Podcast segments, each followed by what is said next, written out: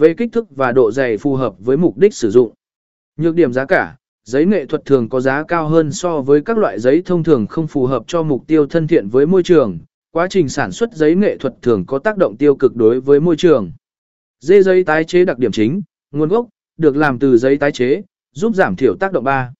Lựa chọn loại giấy phù hợp a mục tiêu và thông điệp mục đích sử dụng sản phẩm in ấn. Trước khi lựa chọn loại giấy, cần xác định rõ mục đích sử dụng sản phẩm in ấn.